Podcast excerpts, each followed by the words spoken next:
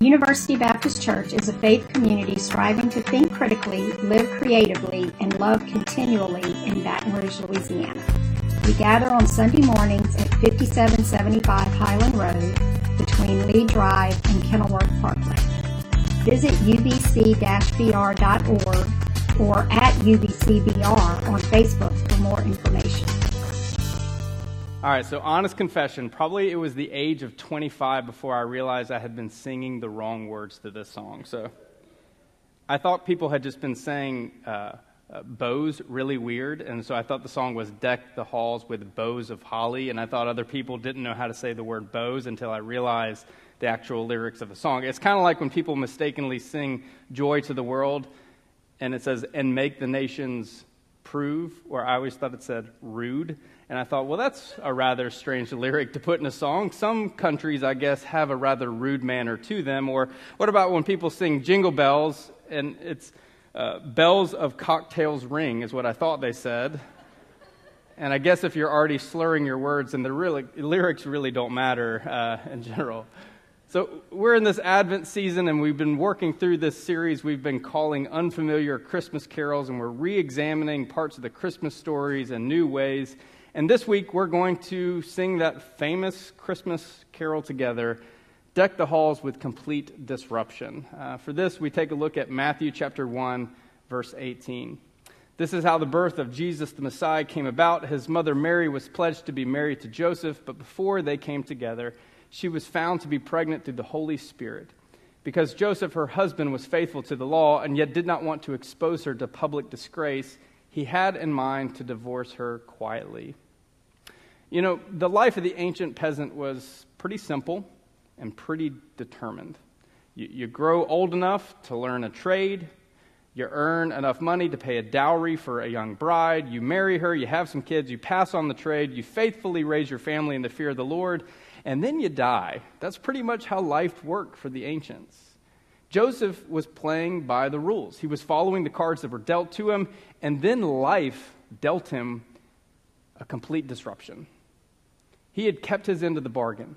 But, but this girl that he had been pledged to marry with had disrupted all this by, in his mind, sleeping around, breaking her vow, and getting pregnant. The marriage would have been drawn up in this deed. An exchange of money would have been paid to the, to the groom and to the husband or to the father, and, and Mary would have stayed with her parents until another year. Then the groom, Joseph, would have taken him into their home. A wedding celebration would last an entire week. Legally, the marriage would be sealed. It was a, a legally bounding contract in this engagement. But Mary says, I'm pregnant. But it's okay. This is God's child. Imagine that conversation, being a fly on the wall when that happened. What would you think? I guarantee it would not be an elevated sense of spiritual understanding. Most of us would be thinking, this lying and cheating woman, who was it? What was his name? And so Joseph is smashed in the face with the devastating disruption.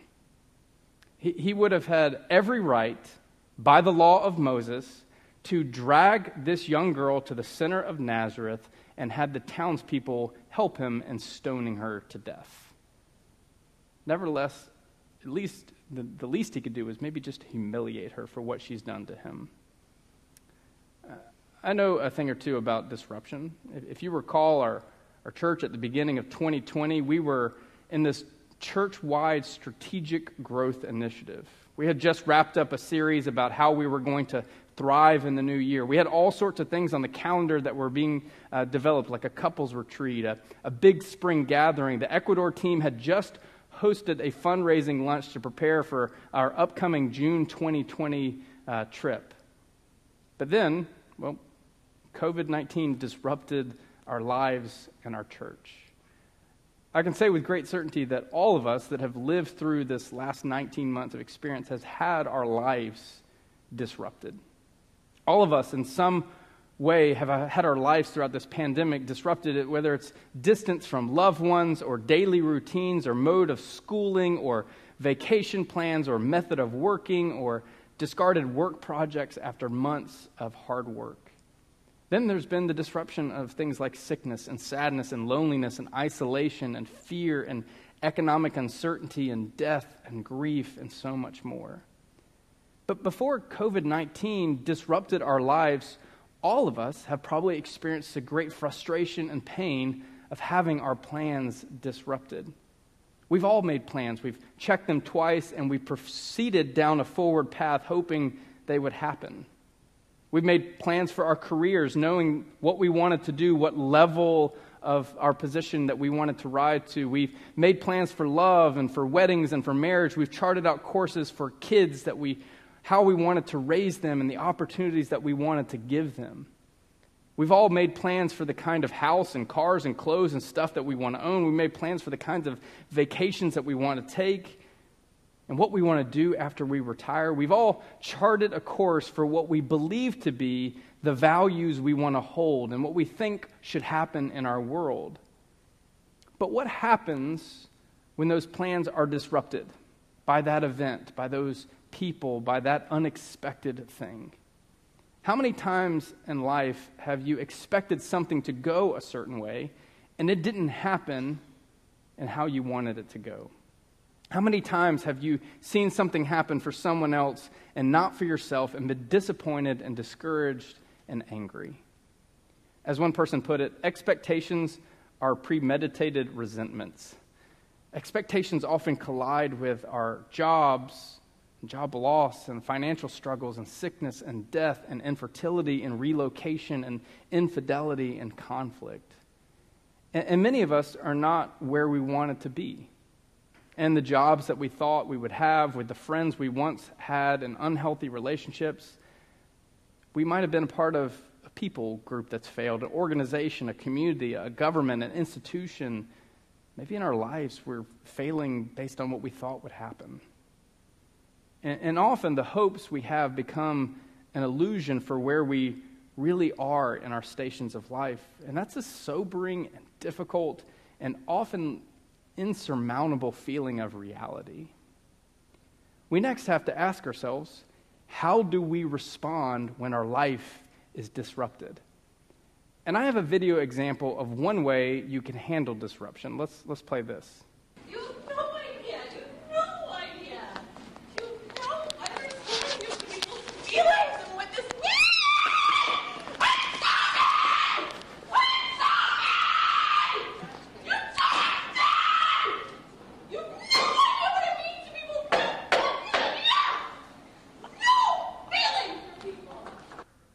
That's one way. Well, the best place to start in thinking about how we respond to disruption is what happens to us psychologically and physiologically when disruption happens. Your body is hardwired to react to stress in ways meant to protect you against threats from predators and other aggressors. But such threats are rare today because most of us are not trying to run away from some sort of crazy beast in the wild. But on the contrary, you likely face many demands each day, such as taking on a huge workload, paying the bills, taking care of your family. Your body treats so called minor um, things as threats. And as a result, you may feel that you're constantly under a feeling of attack. Now, imagine what your psychological and physiological response is to such disruptions. For many of us, we just one day to go by where we really shouldn't have to worry about our big plans and big things threatening to us, but our body's stress response uh, is it can be very self-limiting at times in disruption. Once a perceived threat has, has passed, our hormonal levels actually return back to normal as adrenaline and cortisol levels drop. Your heart rate and blood pressure return down to this base level, and other systems resume to their regular activities. But when stressors are always present and you constantly feel under attack, there's that fight flight reaction that, that stays turned on in our lives. The long term uh, activation of these stress responses and overexposure uh, to cortisol and other stress hormones in our body disrupt our whole body's process of the way it lives and perceives things around us. This puts you at risk for all sorts of health problems, such as anxiety and depression and digestive problems and headaches and muscle tension and pain and heart disease and heart attack and high blood pressure and stroke and sleep problems and weight gain and weight loss and memory and concentration impairment. Our body has this psychological and physiological response when things change in our life. And most of us have some sort of emotional response when things are going well, but each of us has a unique temperament of when things don't go our way. And if this is how we respond psychologically and physiologically, what happens to us spiritually when disruptions occur? Imagine what happens if your theological framework of seeing God as the great controller of everything that happens in the world and our lives when disruption happens. How does that change your perception of God? How does it change your perception of how you believe God works in the world? However, what would truly happen spiritually when, when the big things happen to us? What happens when job loss or death of a loved one or loss of home or marriage or, or uh, irreconcilable differences with children? What happens to your spiritual understanding of life when these things happen? What about our theological framework in which God is the great grantor of all things in our life? What about when God is just a side piece to the pre existing path that we want our lives to follow? So consider what happens. What is your attitude towards God when things get disrupted? You see, whether we see it or not, most of us have hopes and dreams that we've projected onto God of how we think our life should be and how life should go. And our faithfulness and approval rating of God is based on whether or not God approves the things that we want to happen in our life. So, what happens when life gets disrupted? We have expectations for God, and it begins to be challenged when life is disrupted in ways that we didn't anticipate. And the mom- that's the moment that Joseph finds himself in right here, right now. This is the moment that often we find ourselves in. This is not the situation, the job, the financial, the station of life, the relationships, the health, the circumstances that I bargained for with God. It was supposed to be a little easier. It was supposed to be a clear path. It was supposed to go a lot smoother than this. What's up, God? What are you doing in my life? Why are you presenting me with these challenges and these difficult people? I thought this was the path we were supposed to go down. See, there's a collision that happens when God's expectations and our expectations occur. And what happens next? So, like Joseph, our lives can come to a screeching halt by complete disruption, but let's see what happens in verse 20. It says, But after he had considered this, an angel of the Lord appeared to him in a dream and said, Joseph, son of David, do not be afraid to take Mary home as your wife, because what is conceived in her is from the Holy Spirit. She will give birth to a son and you are to give him the name Jesus because he will save his people from their sins. All this took place to fulfill what the Lord had said through the prophets the virgin will conceive and give birth to a son, and they will call him Emmanuel, which means God with us.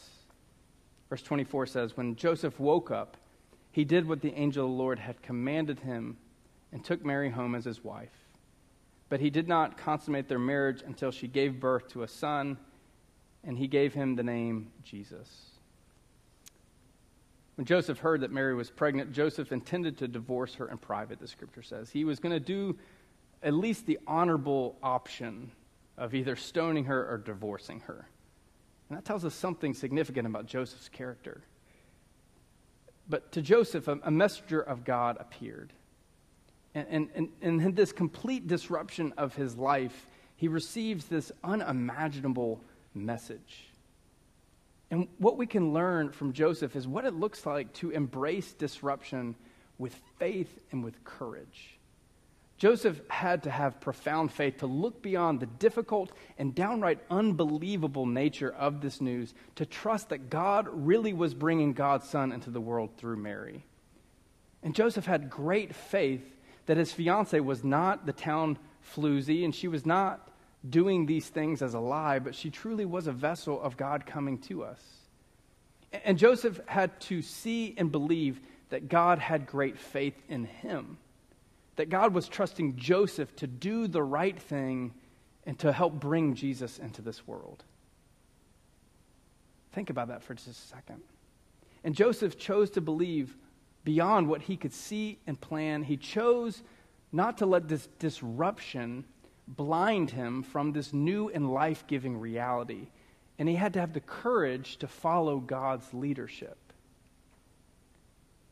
And if we can have faith and courage to embrace the disruptions in our life, then we can see imperfectly the beautiful nature of being human.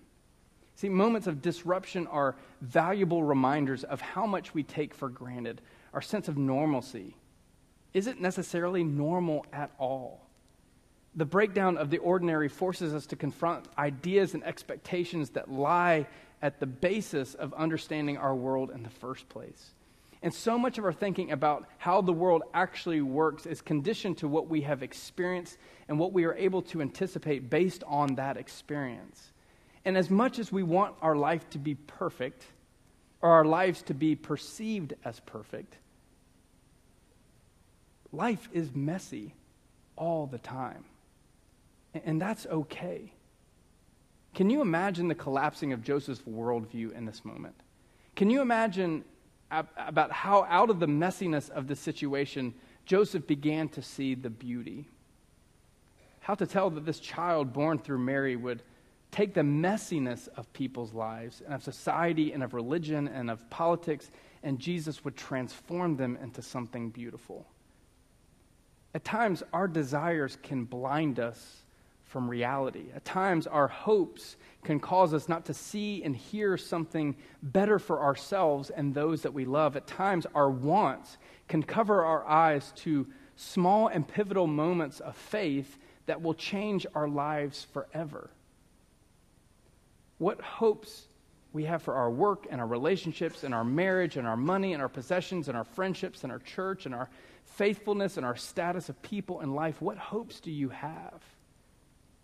And has your fixation on these hopes blinded you from seeing what God truly desires for your life? Maybe something different and new and unanticipated. Have our fixed hopes caused us to see imperfectly our perfect plans?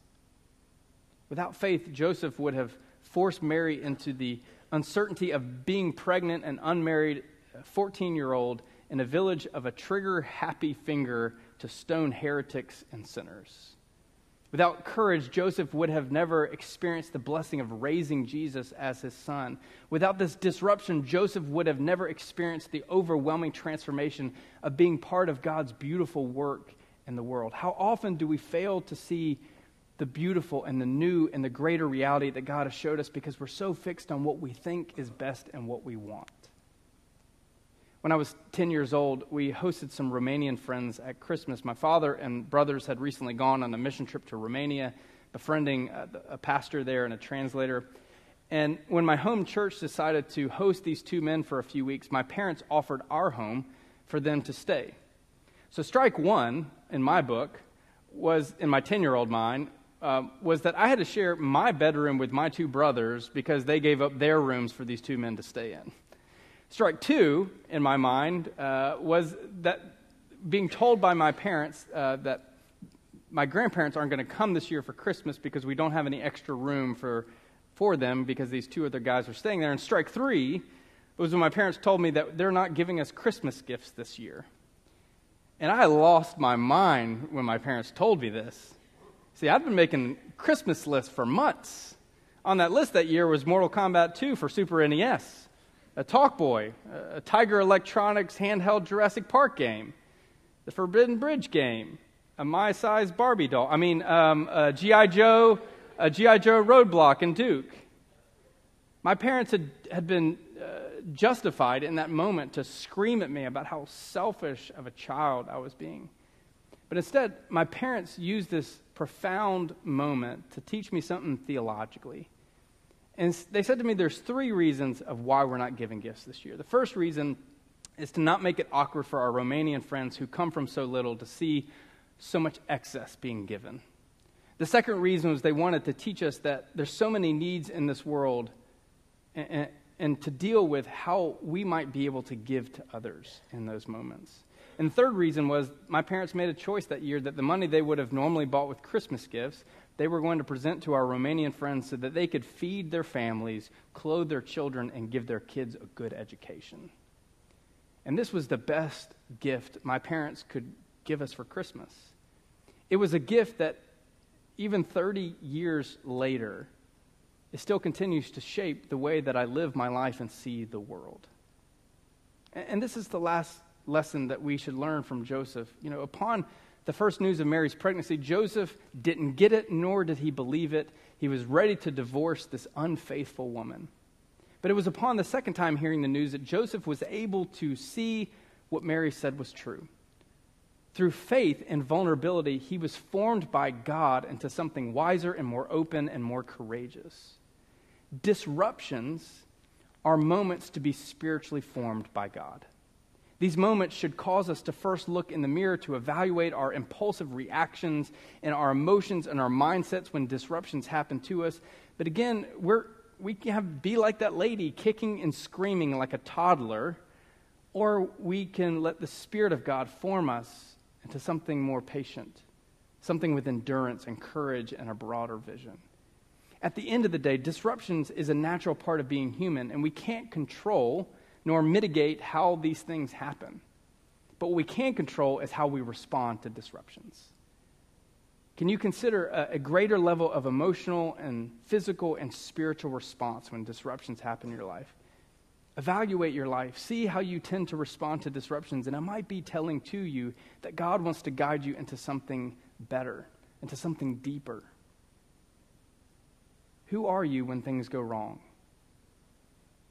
Do you live in a safe and confined space in which you don't allow yourself to be disrupted at all? And could it be that you're missing out on opportunities for God to shape you and form you into something greater? The invitation our, from our text is not that God doesn't want us to have plans for our lives. That's not the lesson. Instead, this is an invitation to be open to the possibility of how God is interacting in our lives and in the world. So often, in the circumstances and conflict and people and strangers, there is God speaking in a quiet voice, calling us forward into faith, into something different, into something better. And our openness to these possibilities is an opportunity for God to shape us and form us into something different. Are you depending on God or depending on yourself in those moments? So may we, in faith, sing this song together deck the halls with great disruption. Let's go into a time of meditation this morning.